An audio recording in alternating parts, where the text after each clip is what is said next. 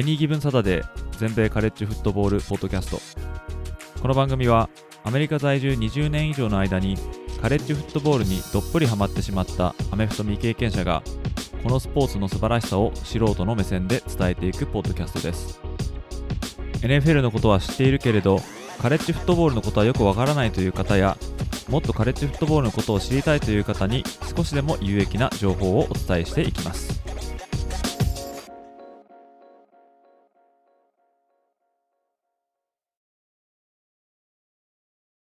皆様ご機嫌いかがでしょうか。こちらは全米カレッジフットボールのファンサイトを運営しております Any Given Saturday がお送りするポッドキャストです。アメフトの界隈ではですね、もうすでに エヌエフエル の方がね、プレシーズンの試合がいくつか始まっていて、いよいよ開幕に向けた感覚というか、雰囲気が戻ってきてますよね。まあ、あんまちょっと見てないんですけども、うんまあ、やっぱりあのカレッジフットボールって言って、こう大々的にやってるからってわけじゃないんですけどね、やっぱどうしてもこう興味はそっちの方に行っちゃって、もちろん エヌエフエル は試合やっては見るんですけど、プレシーズンまで追いたいっていう風なところまでいかないっていうのはまたなんかちょっと不思議だなっていう感じはするんですけどね。別に嫌いじゃないんですけど、やっぱそこじゃないんだなっていうのはね、あるんですね。まあ、そのカレッジフットボールの方で言うとですね、もう各地でプレシーズンキャンプ始まってにしゅうかんぐらいもう経つと思うんですよね。それぞれのところでですね、先発争いとか、まあ、あとはプレイブックの確認とか、まあ、コンディショニングとかいろいろ行われてると思うんですけども、カレッジのちょうどですね、開幕戦っていうんですかね、まあ、各地で行われるのはだいたいくがつのふつかとかですかね、その土曜日なんですが、まあ、数えるほどですね、多分じゅうもないと思うんですけども、一握りの試合がそのいっこまえの週にですね、えー、行われるんですけども、これはだいたいウィークゼロなんでね、えー、まあ言いますが、それまでね、もうそうですね、あととおかちょいとかですもんね。にしゅうかん切ったってことですから、いよいよカレッジフットボールも本番始まるということでですね、まあ、チーム内ではいろいろなこの激しいバトルが行われていると思いますけども、その、まあ、取り巻きっていうんですかね、ファンとかメディアとかもね、これからどんどんどんどんプレビューとか始まっていくと思いますし、そうなればですね、いよいよ始まるなっていう感じがしますけども、私のサイト Any Given Saturday でもですね、ちょっと前からプレシーズン特集としてですね、まあ、注目したいチームのプレシーズン情報なんかをですね、ちょこちょこっと小出しにしていっております。こちらの方もですね、ぜひ見ていただけると幸いなんですけども、まだ見ていらっしゃらない方いらっしゃいましたらですね、えー、ぜひそちらの方をチェックしていただけると幸いです。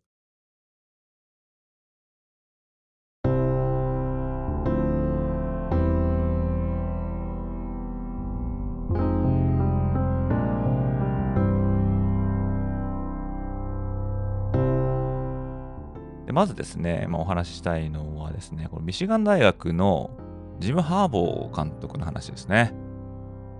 まあ、ミシガン大学はですね、今季かなり期待されているチームで、過去にねん連続でオハイオステートを倒して、ビッグじゅうもタイトル取って、カレッジフットボールのプレーオフも出てますけれども、こちらに出ている、まあ、ミシガンの指導者であるジム・ハーボー監督ですね。でこちらのですね、初動のニュースっていうのは私も記事の方で書いたんですが、何かというとですね、まあ、昨年ないしその以前にミシガンがルール違反を犯していて、でその制裁としてハーボ監督は今季開幕よんしあい、こちらを謹慎処分になったっていう話ですね。こちらのよんしあいっていうのがイーストカロライナ大学、 ユーエヌエルビー、ウォーリンググリーン州立大学、あとラトガースになってますけども、まあ、この試合サイドラインに立てないということですね。何をしたかというと、まあ、リクルーティング違反を犯したとか、あとは本当はいてはいけない人物がサイドラインで練習の際に選手をコーチしていたとか、さらにそれに関わる真相究明の段階でハーボ監督が本当のことを話してなかったとか、まあ、そういうことがあって、その制裁として、まあ、ミシガン大側と エヌシーエー 側があまあ最初のよん試合でえーまあ、禁止でまあ手を打とうかみたいなことになってたみたいなんですが、つい先日、昨日ですね、まあ、この提案ですね、よん試合禁止っていう提案を、まあ、吟味したですね、まあ、エヌシーエー の中にあるコミッティってあるんですね。このコミッティなんて言いましたかね、コミッティオブインフラアクションとかだったと思うんですけども、ここが承諾しないと、まあ、いけなかったんですが、いろいろ吟味した結果ですね、彼らがこのよん試合禁止処分は、まあ、適当ではないということで、まあ、拒否したんですね。で、これどういうことになるかというと、ハーボ監督よん試合禁止、まあ、取り消すってことですね。で、これ万々歳かって、まあ、思うと思うんですよね。あ、これであ罪を償わなくてもいいというか、そういうことなのかなって一見思うと思うんですが、実はそういうことではなくてですね、まあ、内容を吟味した結果、おそらくですけども、よん試合の禁止では足りないということが可能性として出てきたっていうことだと思うんですよね。これだけでは済まないぞっていうことなんだと思うんですけども、でこれをですね、まあ、じゃあ代わりに何をするかっていうことはまだ決まってないんですが、まあ、とりあえずのところ、このよん試合禁止処分っていうのは、どうやら取り消しになるようで、にせんにじゅうさんねんどシーズン、ミシガン大学は、まあ、開幕からハーボ監督によって、まあ、指揮されるということにどうやらなりそうなんですけども、ただこのインベスティゲーションみたいなのは、どんどんこの後も続いていくようで、ひょっとしたらもっと厳しい制裁が、来年以降、もしくは今シーズンの途中とか、いつか分かりませんが、あそういうのが下されるかもしれないっていうふうに言ってるんですね。これで終わりじゃないっていうことなんですけども、まあ、とりあえずは今シーズンは指揮できるようになるみたいですね。エヌシーエー もそういったですね、ミシガン大学がまあ犯したと言われるまあ罪というか、まあ、ルール違反、まあ、これを結構シビアに見ているということなんだと思うんですよね。よん試合禁止っていうのも、まあ、かなりの、まあ、罰だと思うので、まあ、その対戦相手が大したことないとかそういうことはまあ置いといてですけどもね。えなんで、まあ、ミシガン大学並びにジム・ハーボ監督、彼らに一体どんなですね代わりの制裁が下されるのかっていうのは、今後の経緯を見守っていきたいかなと思いますね。でですね、まあ先週ですね、えー、にわかに起こった、まあ、パックじゅうにカンファレンスの、まあ、空中分解というか、公開処刑というかですね、えーまあ、ありまして、まあ、これもし聞いてる方でご存じない方は、いっこまえのですね、ポッドキャストを聞いていただけると、まあ、わかりやすいと思うんですが、まあ、簡単に言うと、ビッグじゅうにカンファレンスとビッグじゅうカンファレンスに合計ごチームがパックじゅうにから抜けていってしまって、今残ってるのがよんチームしかいないっていう、まあ、これ来年からっていう話ですけども、残されているのがスタンフォード大学、カリフォルニア大学、ワシントン州立大学、そしてオレゴン州立大学、このよっつなんですね。まあ、当然、このよんチーム、来年からどうするんだ、まあ、もしくはパックじゅうにはどうなるんだ、まあ、そういう話になると思うんですけども、まあ、今のところですね、確固たる続報っていうのはないんですが、まあ、情報筋というかですね、まあ、ニュース、噂界隈でまあ流れてるですね、まあ、話がちょこちょこっとあるんで、それをちょっとご紹介したいかなと思うんですけども、まずですね、パックじゅうにに残されたよんチームのうちですね、スタンフォード大学とカリフォルニア大学、彼らを エーシーシー、アトランティックコーストカンファレンスがリクルートしようとしているみたいな話がまず出たんですね。で、これにはですね、えさらに現在アメリカンアスレティックカンファレンスに所属している エスエムユー、サザンメソディスト大学、彼らもくっつけてさんチーム エーシーシー に行くかみたいなですね、話が、まあ、ありまして。で、これは エーシーシー 側が入れるか入れないかみたいな話を、まあ、してるみたいなんですよね。で、今までだったらビッグじゅう並びにビッグじゅうにですね。えー、ビッグじゅうは今回のリアライメントではワシントンとオレゴンですね。で、ビッグじゅうにはアリゾナ、アリゾナ州立大学、ユタ大学、まあ、これらのチームをそれぞれ引き抜いたわけですけども、まあ、これをですね、えー、まあ各カンファレンスのまあ上役たちがあまあ投票した際はですね、まあ、アナニマスって言って、まあ、全会一致でえーまあ入れましょうみたいな感じになったんですが、まあ、どうやら エーシーシー の場合はですね、カンファレンス内で拒否する大学もちらほらあるみたいで、で現在ですね エーシーシー はですねじゅうよんチーム、まあ、所属してるんですけども、この中で ななじゅうごパーセント 以上の、まあ、同意がなければ、まあ、いろんなことを決められないっていうことが、まあ、あって、これは今回のリアライメントだけじゃないんですが、でこれでいっ校分足りなくて、今のところ今言ったさん校ですね、スタンフォード、カリフォルニア、エスエムユー、こちらを エーシーシー に入れるっていうところにはまだちょっと至ってないみたいなんですよね。この理由っていうのは、まあ、多分ですけども、またやっぱりお金だと思うんですけどね。もともとですね、まあ、カリフォルニア大学とスタンフォード大学っていうのは、まあ、西側ですね、西海岸、カリフォルニアあるんですけども、アトランティックコースカンファレンスっていうのは、そのアトランティックコーストっていうことからも分かるように、まあ、大西洋側なんですね。もう全く地理的には結びつきがないところに、まあ、入れるっていうところからしてもですね、ちょっと不自然ではあるんですけども、でこれもまたちょっと前回のね、ポッドキャストでお話はしたんですが、まあ、カンファレンスっていうのは、独自に契約を結んでいるテレビの放映権のお金とか、その他諸々の利益を各チームに分配するということになってまして、で大体その契約っていうのは、まあ大体もうパッケージで決まってるわけですね。まあ、長期契約とかになってますから、その契約金のお金っていうのは、まあ、増えたり減ったりってことは基本的にはないんですけれども、まあ、そうなれば、例えばさんチームが エーシーシー に入ってくるとして、で、このさんチームを入れた計じゅうななチームに分配金をそれぞれ支払おうとすると、当然いちチームの取り分というのは減るわけですからね。ですから、古参のチームたちにとってみれば、それはいかがなものかという、まあ、そういうプッシュバックみたいなのはあるのは当然だと思うんですけども、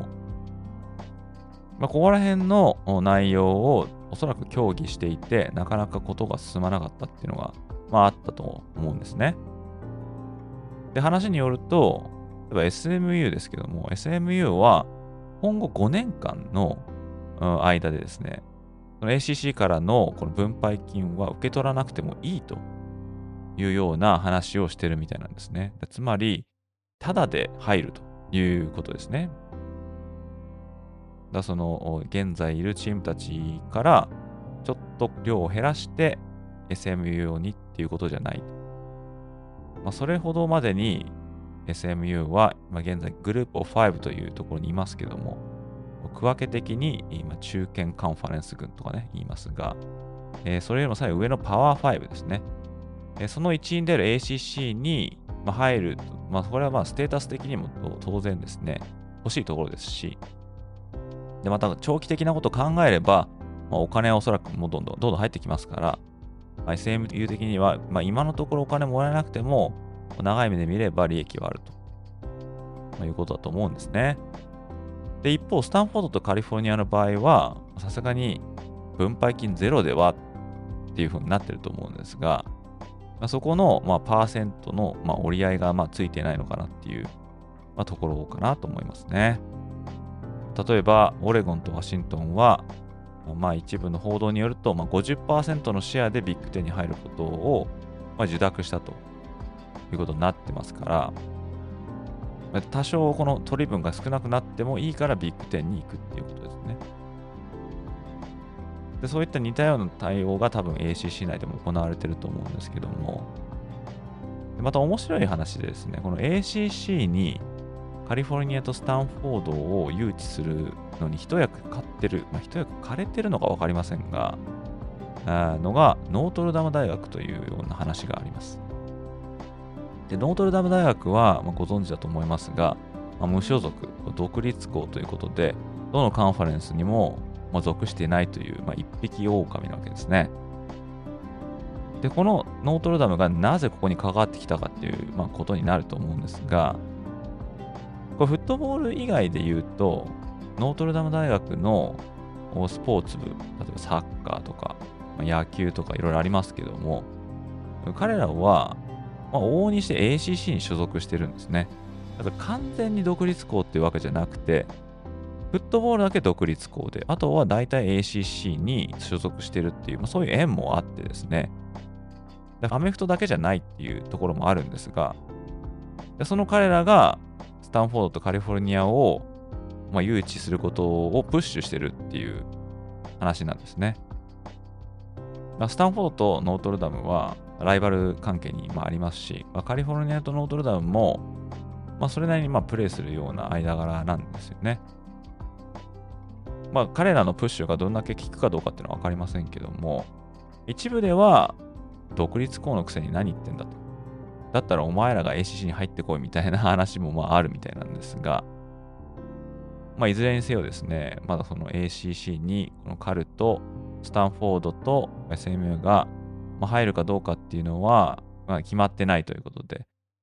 今後また何か話があるかもしれませんけども、他にも パックじゅうに、ね、残されてるチームにチームありますが、オレゴン州立大学ですね。オレゴン州立大学は、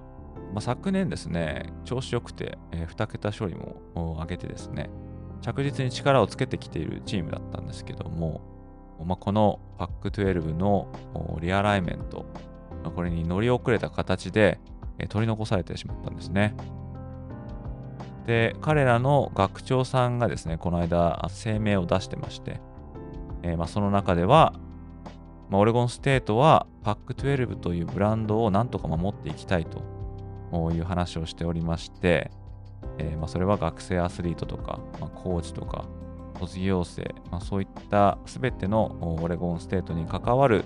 選手たちのまあ、ベネフィットになる。どんな形であれ、パックじゅうに を維持していくような動きをしていきたいっていうことをまあ話してましたが、それが一体現実的に何するのかとかそういうことを話してないんですけどもね、まあ、パックじゅうに というブランドを守りたいということを言ってるみたいですが、まあ、どうしてもですね、これでもし例えばカリフォルニアとスタンフォードが出てっちゃったとしたら、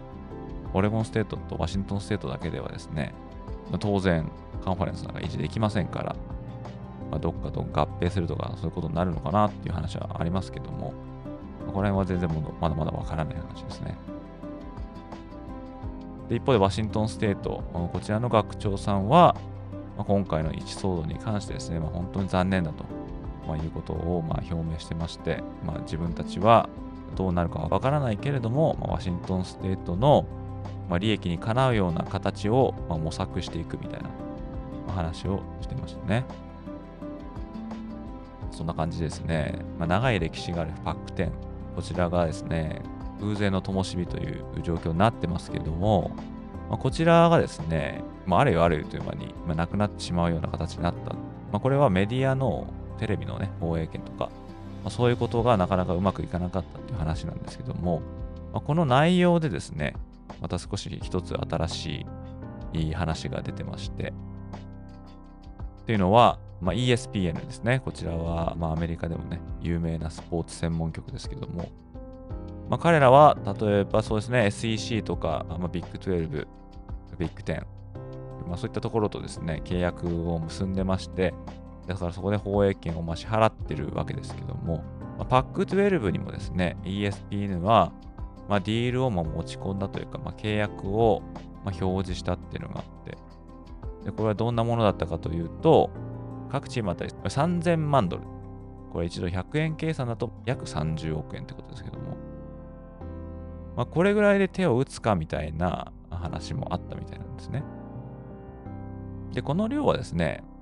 まあ、多いか少ないかっていうふうに考えたら、まあ、決してめちゃめちゃ多いわけではないんですが、まあ、でも少なくとも イーエスピーエヌ は、まあ、こうパックじゅうにとまあビジネスを継続していこうっていうような意思はまああったみたいなんですね。ただ パックじゅうに 側の各大学のお偉いさん方ですね。で、彼らはさんぜんまんドルでは少ないと。最低でもごせんまんくれというふうに言ったらしいんですよね。そしたら イーエスピーエヌ は、あ、だったらさようならみたいな感じでこう手を引いたっていうことなんですけども、ここら辺のね、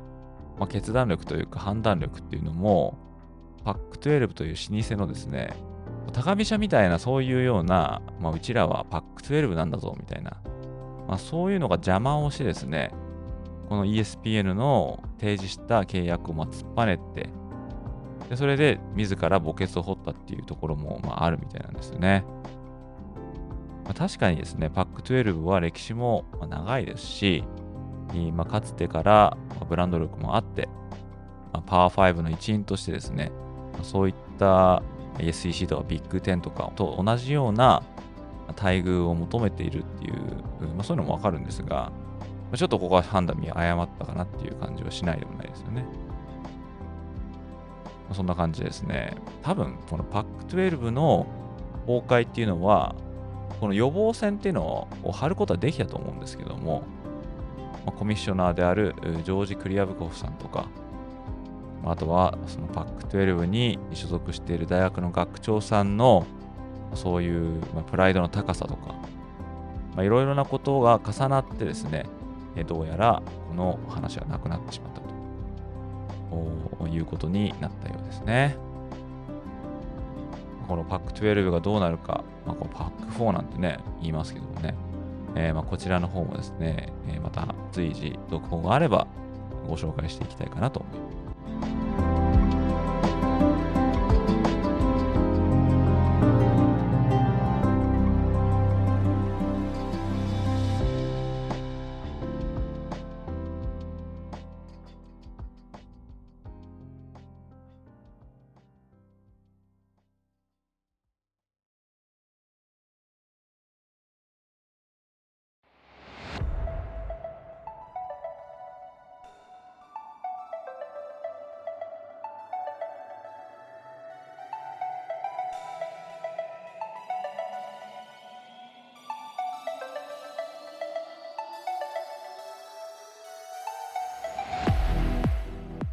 で次ですね、お話ししたいのはですね、まあ、まあメイントピックということになるんですが、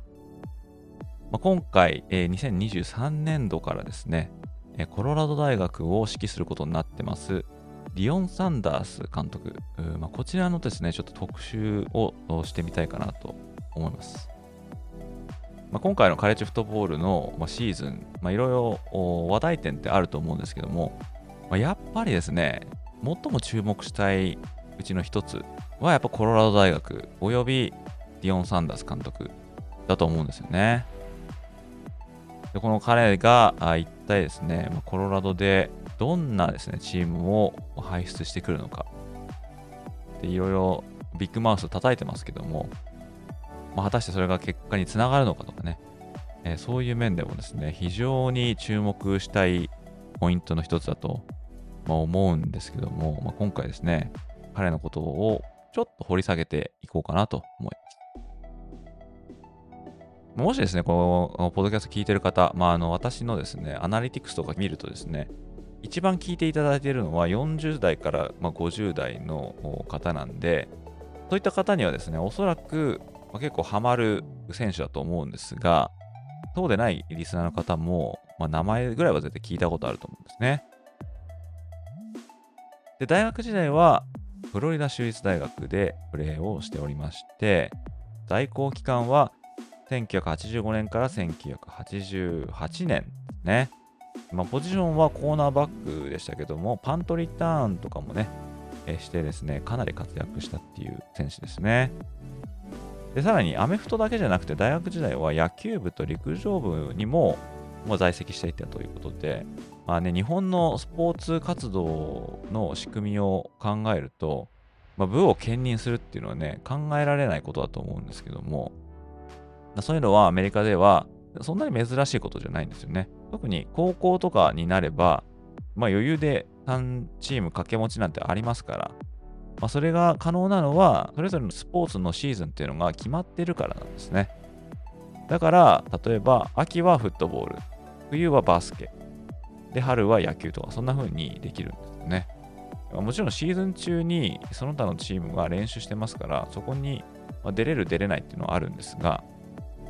試合に出るとかそういうことだけに関して言えば、まあ、結構可能なんですよね。で、大学になるとね、その数はぐっと減りますが、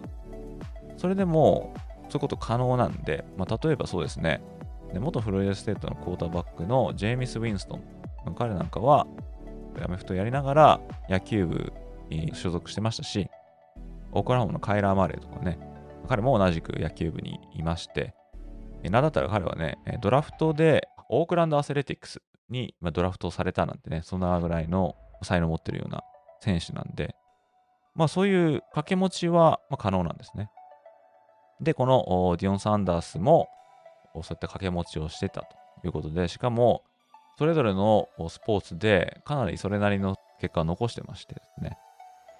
まあアメフトで言えばオールアメリカににかい選出されたりとか、またその年の最優秀 ディービー 賞とも言われるですね、ジム・ソーパーアワードっていうのも受賞してますし、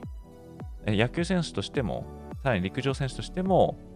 当時フロリダステートが所属していたメトロカンファレンスっていうところで、それぞれカンファレンスの優勝を果たしたりとか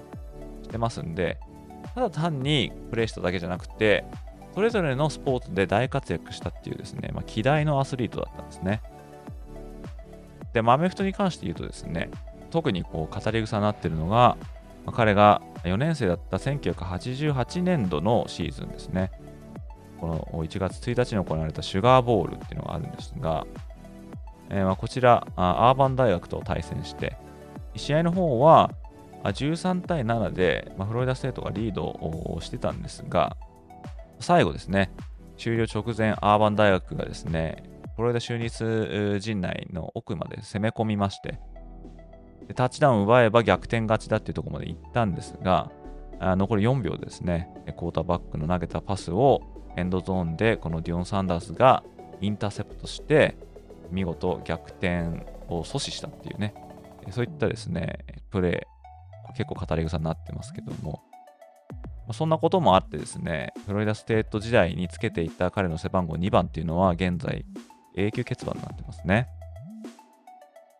で、この時からもうすでに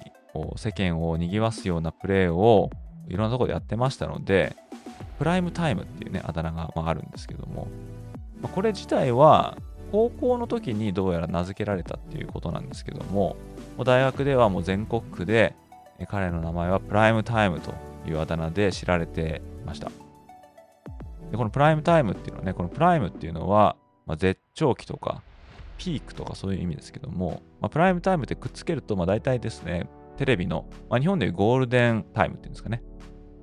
こちらに相当すると、まあ、いうことで、まあ、みんなが見たがるというような意味とかね、えー、もう入ってると思うんですけども、まあ、あとはネオンディオンとかね、言われ方もしたりとかして、まあ、ネオンっていうのは明るいネオンですね。ネオンの明かりぐらいまあすごい派手で目立っていたっていうことで、まあ、ネオンディオンなんていう言われ方もして、もう大学時代からすでにまあスーパースターだったんですけども、まあ、そんな彼はですねプロに入って、まあ、なんと エヌエフエル だけじゃなくて エムエルビー メジャーリーグベースボールでもプレーしたという、まあ、二足のわらじを履いていたわけですね。で、今だったらね、まあ、二刀流ということで、まあ、大谷翔平選手なんかはすごい取り立たされてますけども、ディオンの場合はふたつの異なるスポーツのプロレベルでやったっていうですねことなんで、まあ、なかなかそういう人っていないんですよね。そういったところからもまあ彼のアスリートとしての能力の高さっていうのはまあ伺えると思うんですけども、プロ野球の選手としてはせんきゅうひゃくはちじゅうはちねんのドラフトで、えー、まあさんじゅうじゅんめにて、まあ、ヤンキースに入りますね。で、以来ですね エヌエフエル の選手としてもプレーしてたんで、パートタイムの選手としてトランタブレーブスとかシンシナティレッツ、サンフランシスコジャイアンツなどでプレーしたというですね選手なんですけども、でこれ エヌエフエル でプレーしながらっていうことなんで、まあ、例えば野球の試合に出て、で週の週末にフットボールの試合に出るみたいな、そういうことをしながらやってたっていうことなんですね。なかなかねすごいですよね。で、せんきゅうひゃくはちじゅうきゅうねん、まあ、この年ですね、まあ、ヤンキースでホームランを打って、で同じ週にですね、まあ、所属していたアトランタ・ファルコンズでタッチダウンを奪うと、まあ、そういったですね偉業を成し遂げたっていうことがあってですね、まあ、こんなことをした人っていうのは後にも作品にもこのディオン・サンダースただ一人なんですけども、まあ、そんな感じでですね、ただ単にプレーするんじゃなくてちゃんと結果を残した、そういった、まあ、二刀流だったわけですね。でアメフト界で二刀流って言ったら、まあ、サンダースさんの他にはですね、ボー・ジャクソン、彼もですね二刀流として知られてると思うんですよね。で彼は、えーまあ、アメフト、こちらレイダーズでプレーしてましたよね。で野球界ではカンザスシティロイヤルズとかでプレーしてたんですけども、まあ、大学は、まあ、アーバン大学ですね、えー、こちらでハイズマンも取ってるっていうね、まあ、アメフト界では、まあ、指折りのランニングバックとして知られてると思うんですけども、でこのですねボー・ジャクソンとディオン・サンダースがせんきゅうひゃくきゅうじゅうねんにこれ野球場でですね対決したっていうのがありまして、ボー・ジャクソンはカンザスシティロイヤルズですね。でプライムタイムのディオン・サンダースがアトランタブレーブスですね。でこの試合ではですね、まあ、ジャクソンがみっつのホームランをまあ打ってですね、まあ、プライムタイムも舌を巻くといったようなパフォーマンスがあって、まあ、この試合はですね The Ball and Prime Time Show なんていう銘打たれてこう全米中の注目を浴びたんですけども、まあ、このディオン・サンダースはですね、まあ、野球の最終ステージでもあるワールドシリーズ、そして エヌエフエル の最終ステージであるスーパーボウル、こちらともに出場したことがあるという唯一の選手ということになっています。ワールドシリーズはせんきゅうひゃくきゅうじゅうにねんにブレーブスとして、えー、出ましたね。そしてスーパーボウルはせんきゅうひゃくきゅうじゅうごねんのだいにじゅうきゅうかいのスーパーボウル、こちらはサンフランシスコ フォーティーナイナーズ、 そして翌年のせんきゅうひゃくきゅうじゅうろくねんだいさんじゅっかいのスーパーボウルで、この時は移籍先のダラスカウボーイズでスーパーボウルに出たということでですね、これもですねプライムタイムらしいレジュメって感じですけども、このアトランタブレーブスの一員として出場したこのワールドシリーズではこちら大活躍したんですけども、トロントブルージェイズに惜しくも敗れてワールドチャンピオンにはなれなかったということですが、ただスーパーボウルでは出場したに試合どちらでも優勝したということで、ちゃんと優勝リーグも持ってるということですね。でこの エヌエフエル の活躍っていうのはご存知の方にしてみればね、ここであえて詳しくお話しすることはないと思うんですが、まあ、このコーナーバック並びにこのリターナーとして大活躍しましたよね。特にあのタッチダウンするときのこの走り方と、あとこのセレブレーションのダンスですかね、こういうのが非常に印象的でしたよね。とにかくね、派手で破天荒みたいなね単語が非常に似合うような選手だったと思うんですけども、でもそういう格好だけじゃなくてちゃんとパフォーマンスもついていたっていうですね、本当にスーパースターと言って過言ではない選手だったと思うんですけども、まあ、エヌエフエル ではファルコンズ、サンフランシスコ フォーティーナイナーズ、カウボーイズ、レッドスキンズ、こちらは現在コマンダーズですね、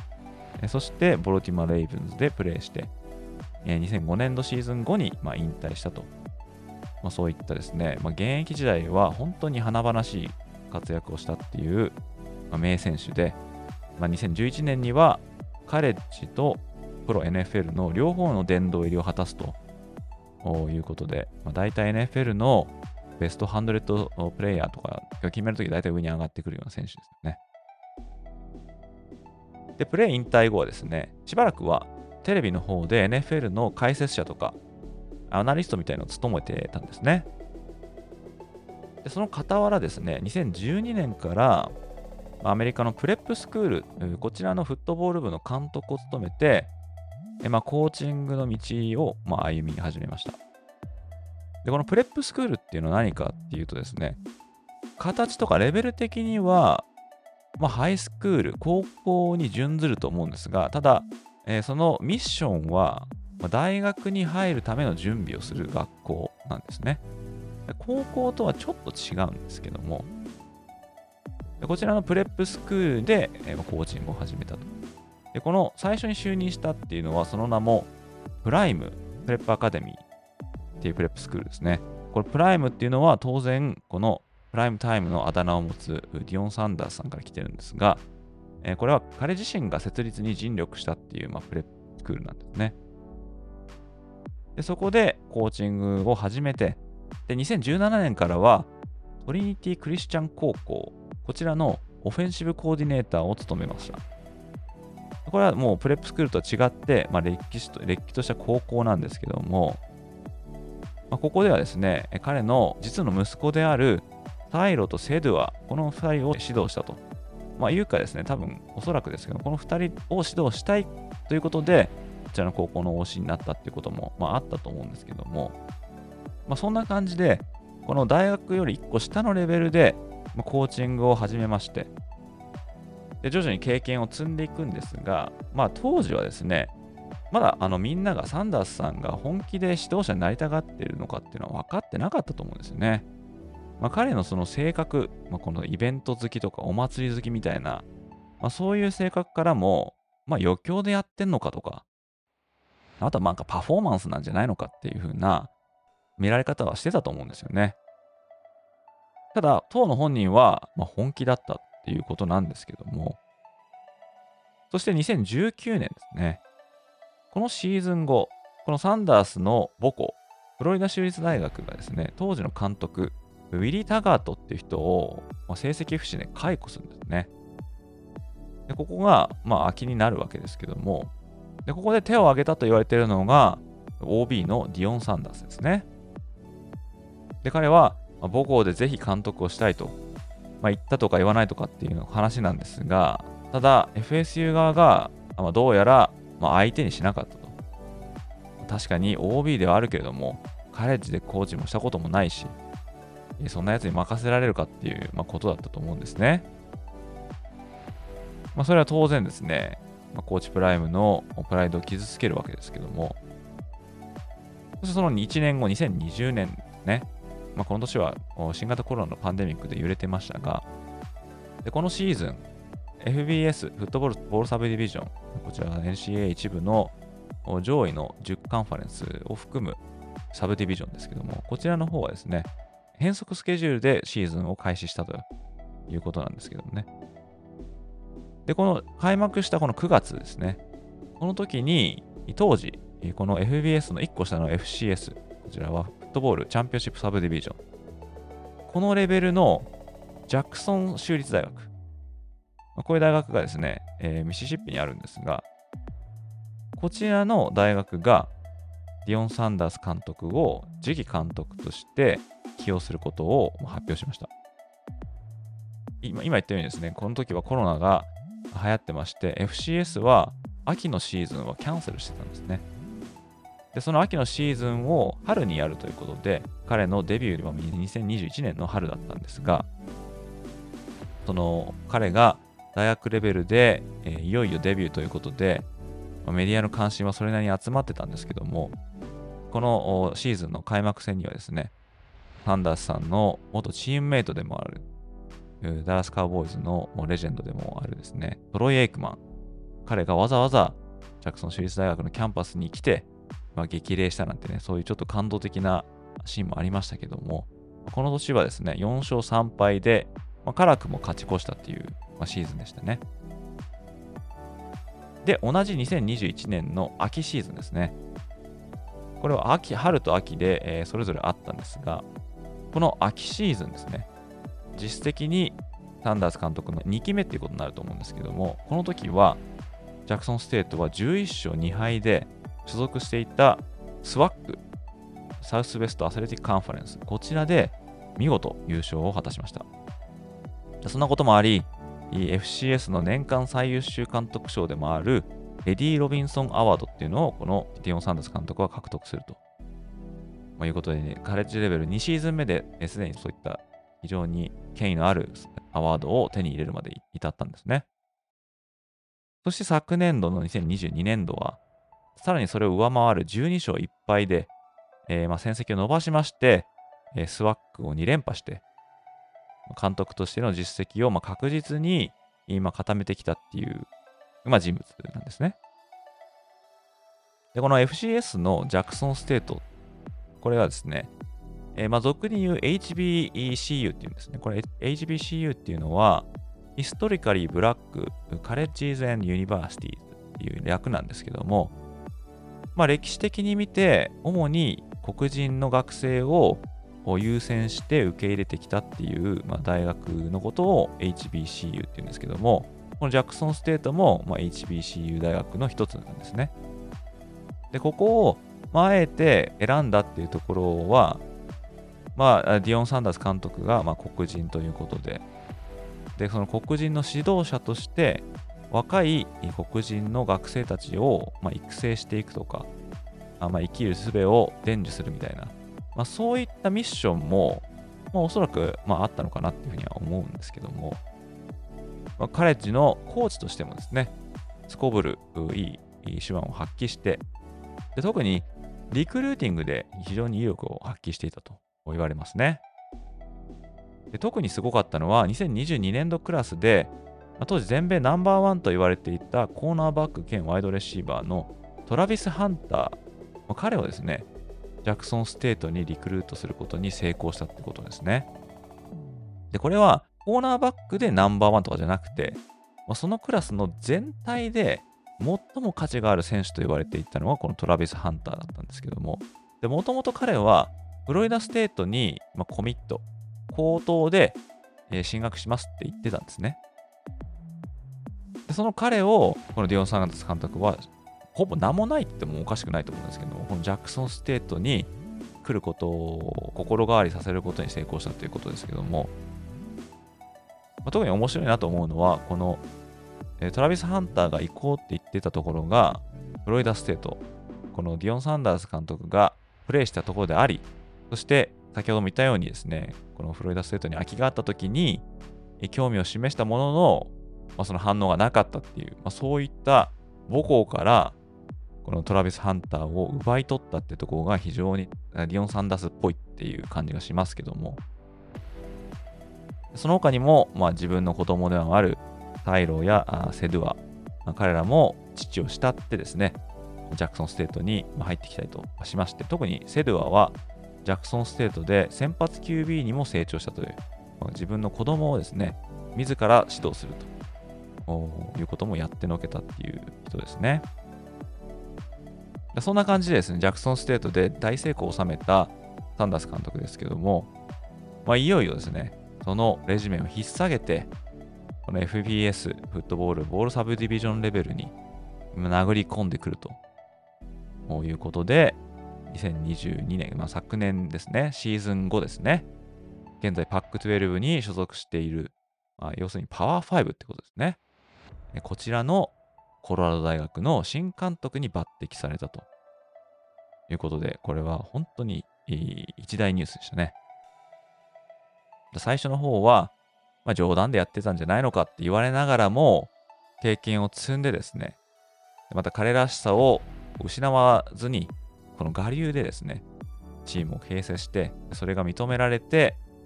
コロラド大学のヘッドコーチに就任したっていうのは非常にまあ熱いなっていう感じしますけども、まあ、コロラド大学っていうのはね、もともとはビッグじゅうにとかまあビッグはちとかその前はそうなんですけども、そういったですねカンファレンスに所属していた、まあ、古豪といえば古豪なんですね。ただ過去にじゅうねんかんは本当全くダメで、でそのにじゅうねんかんの間勝ち越しできたシーズンっていうのはたったのにかいと、これにせんごねんとにせんじゅうろくねんで、あとは本当もうボロボロで、もうかつてのこの栄光はまあどこ行ったみたいな、まあ、そういったまあチームなんですね。そんなチームが過去の栄光を取り戻すために白羽の矢を立てたっていうのがこのディオン・サンダース監督ですね。とはいえですね、サンダース監督も名はあるにしてもコーチングしていたのはいっこレベルが下の エフシーエス ですから、コロラドにしてみれば賭けといえば賭けなのかなっていう気はしますが、サンダース監督にしてみればこれは絶好のオポチュニティ、チャンスだっていうことですね。これをステッピングストーンにしてるというふうには思いませんけども、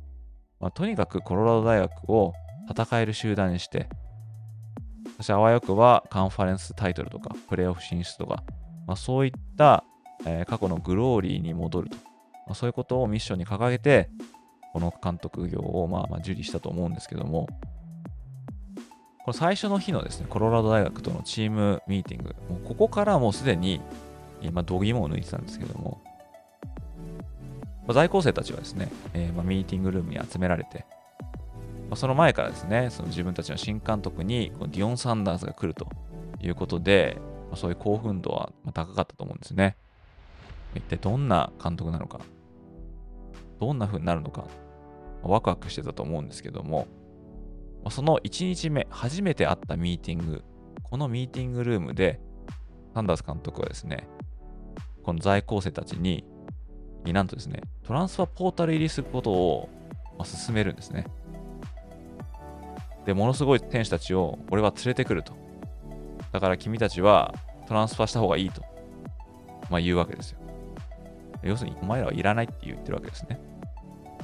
大したことないから。まあ、メッセージはそこなんですね。もうとにかく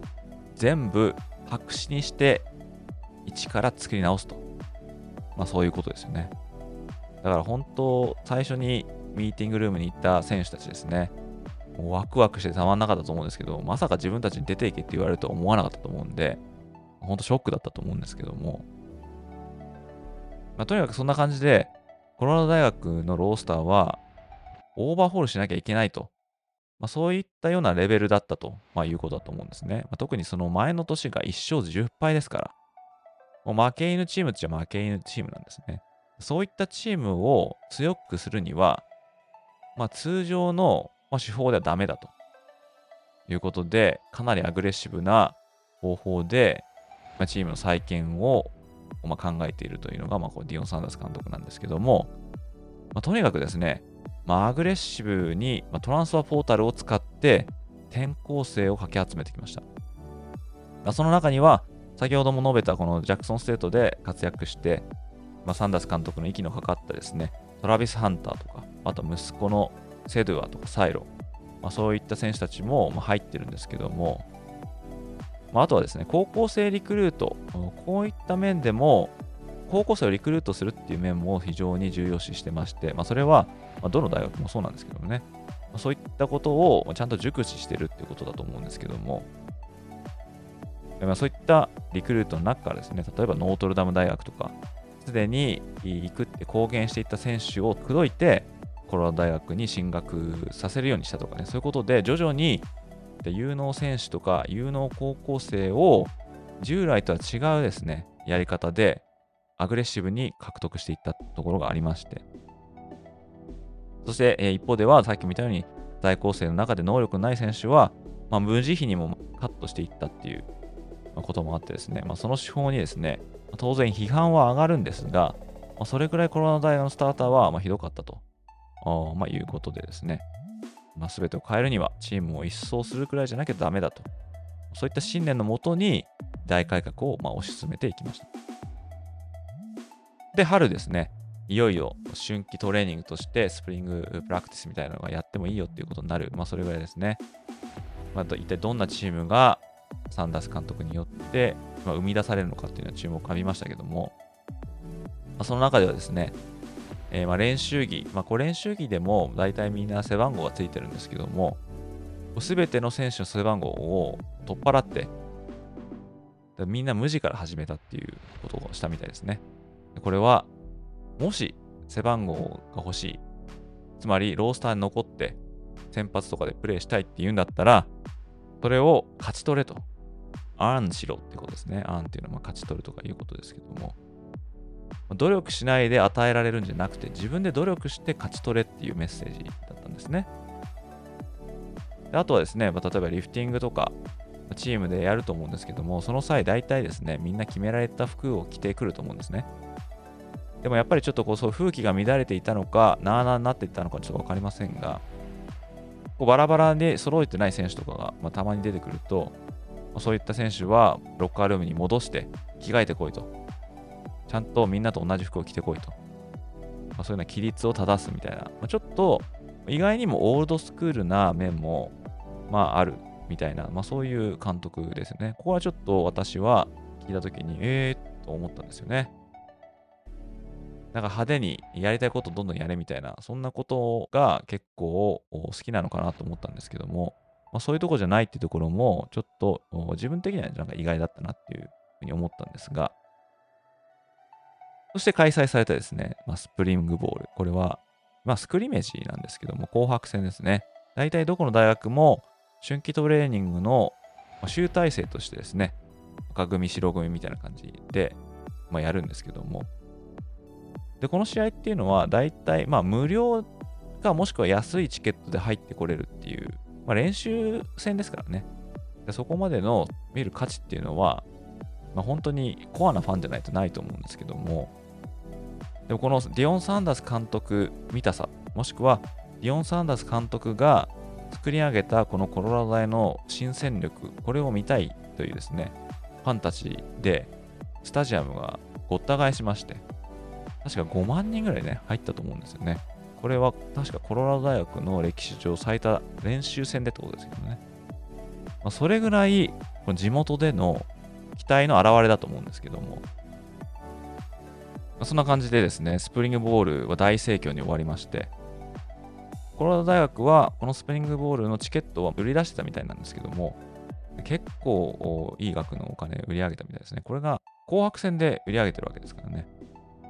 でシーズンが始まったらどうだってなってくると思うんですけども、でこのシーズンのシーズンチケットもですね売り出されて速攻で完売したっていうことなんですね。ということなんで、まあ、経済効果は抜群なんですね、コロラド大学で。このまあディオ・サンダース監督が来てからですけども、まあ、そういった面もまたコロラド大学の期待度の表れというか、まあ、あとはまあコロラド大学がまあコーチプライムを起用したまあ理由なのかなっていうこともありますけどもね。でまたすでにですね今季開幕戦のテキサスクリスチャン大学、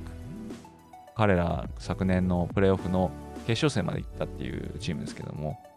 コロラド大学は ティーシーユー と開幕するんですね。でこの試合、それからその次のネブラスカとの試合、こちらはすでに フォックス スポーツとの契約が決まってますし、さん戦目のコロラド州立大学、こちらは イーエスピーエヌ での放送が決まっているということで、世間の関心をですねテレビ局も敏感に感じ取って放映することに決めたっていうことなんで、まあ、本当に注目度は非常に高いんですけども、ただですねスプリングフットボールが終わった後もですねコロラド大学実は戦力が流出してまして、でさっきも言ったようにですね在校生は出ていけみたいなことを言ってたんで、どんどんどんどん出ていってたんですね。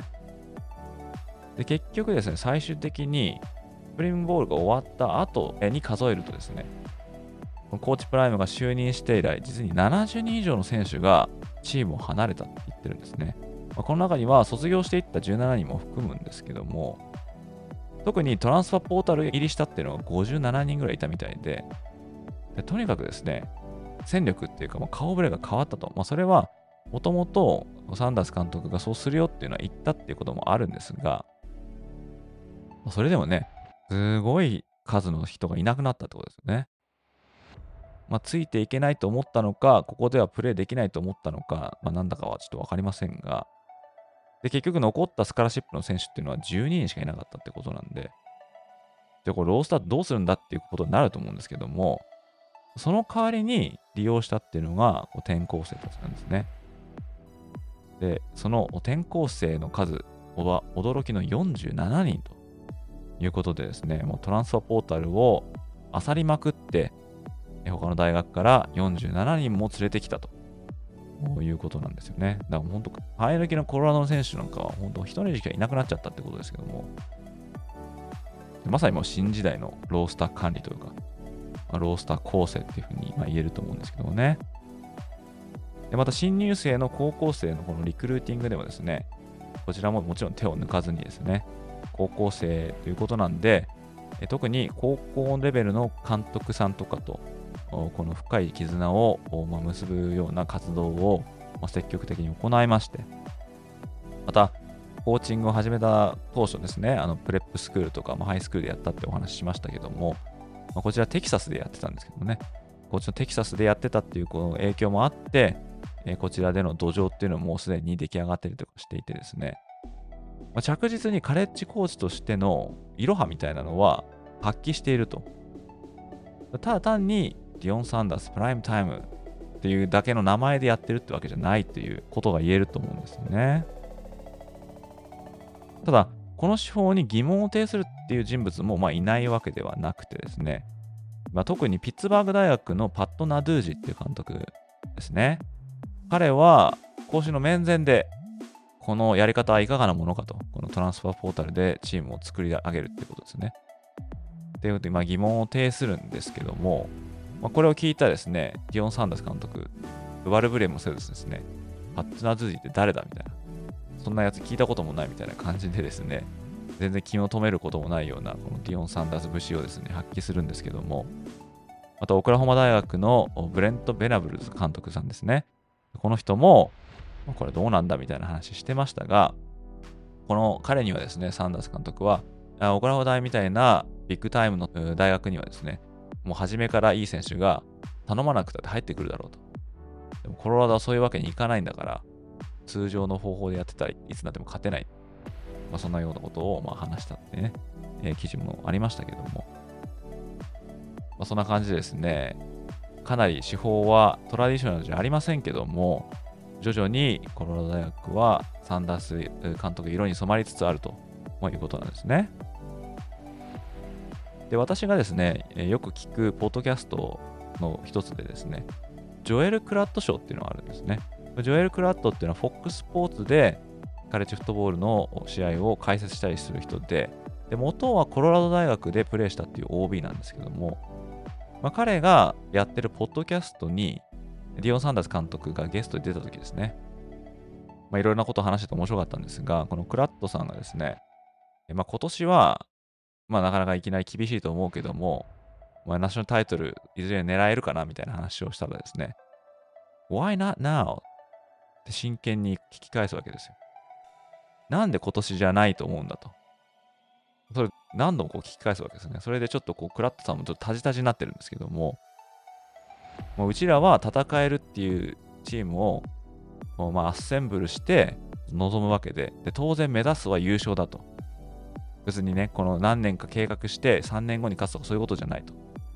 もう今すぐ勝ちに行くみたいなことで勝ち気なですね。まあ本当、それもさっきも言ったような、まあ、ディオン・サンダース節なんですけども、でそういうなんか勢いというかカリスマ性で周囲も巻き込んでいくっていうのは、まあ、なかなか今いる監督の中ではいないタイプというか、まあ、唯一無二ですよね。当然ですね、まだコロラド大学とかそのパワーファイブレベルでまだコーチやってませんから、結局、まあ、ビッグマウスかって終わっちゃう可能性もありますけども、まあ、少なくともサンダース監督自身は当然ですね、自分がやってることに自信はあるし、絶対勝つと、勝ちに行くということでやってるわけですよね。でこのコロラド大学が所属しているこのパックじゅうにですけども、こちらはですね、冒頭でも言ったようにですね、パックじゅうに最後の年となる可能性が高いわけですね。でコロラド大学自体は来年からビッグじゅうにに移籍するんで、パックじゅうにが存続しようが、そうではなかろうが、今シーズンがサンダース監督にとっては最初で最後のパックじゅうに参戦ということになるんですけども、まあ、この年にですね、まあ、どんなシーズンを送ることができるのかっていうのは、まあ、全米中の注目のネタだと思うんですけども、まあ、サンダース監督自身は長年ですね、まあ、学生アスリート、特に黒人学生アスリートの権利をまあ訴えてきたっていうことがありまして、だからこうね、エヌアイエル っていうのがあると思うんですけども、選手の肖像権を用いて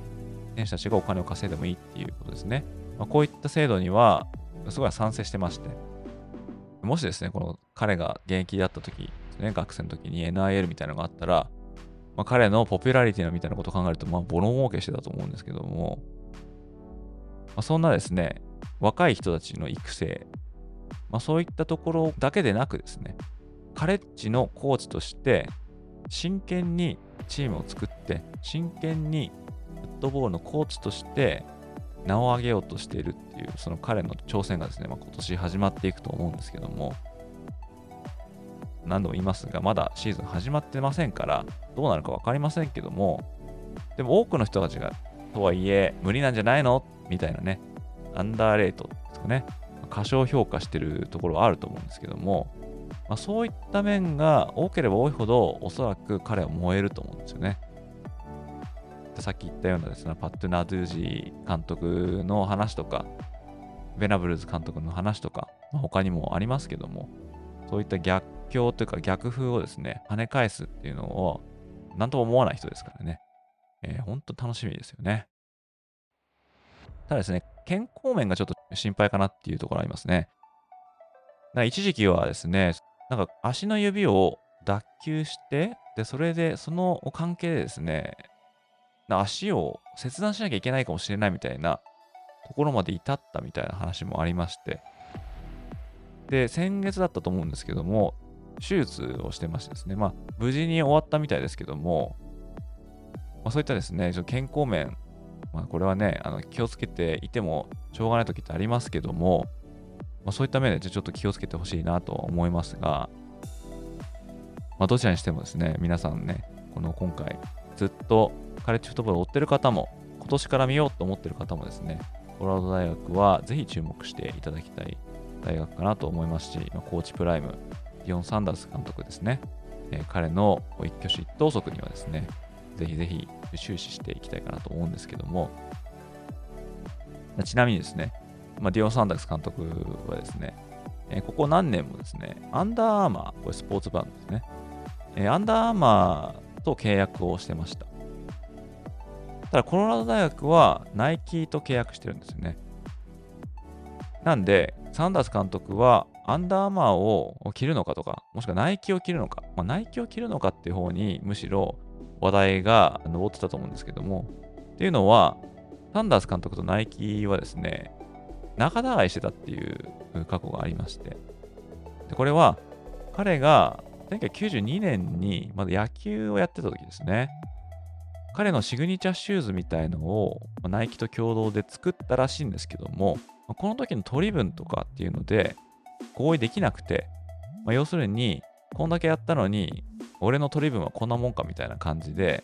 こう全然リスペクトされてないっていうことがあって、でそれでそれ以来ナイキとは一緒に仕事しないと、ナイキのシューズなんか履くもんかっていう風に公言してたんですよね。だからコロラドに行った時に実際ナイキだけどどうすんだ、アンダーアーマーどうすんだみたいな、まあ、話がありまして、ただ今回どうやらナイキとまあ、契約しまして、でサンダース監督もナイキをまとってテレビに出てくるということになったみたいですね。まあ、彼のですね、キャッチフレーズっていうか、よく言う言葉で We're coming みたいなことをよく言うんですね。俺たち来るぞ、これから来るぞ、だから見とけみたいなね、そういうフレーズだと思うんですけども、そんな We're coming って言い続けるですね、コロラド大学およびディオン・サンダース監督、彼らにぜひぜひ注目していただいてですね、にせんにじゅうさんねんのカレッジフットボールを楽しんでいただけたらいいかなと思います。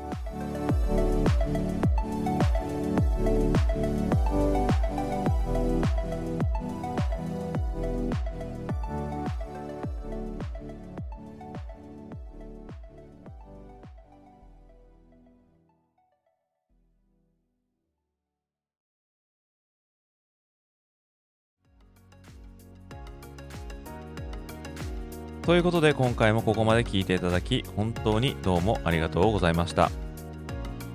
もしこのエピソードをお聞きの方の中で、お使いのポッドキャストアプリでまだ登録やフォローをされていない方がいらっしゃいましたら、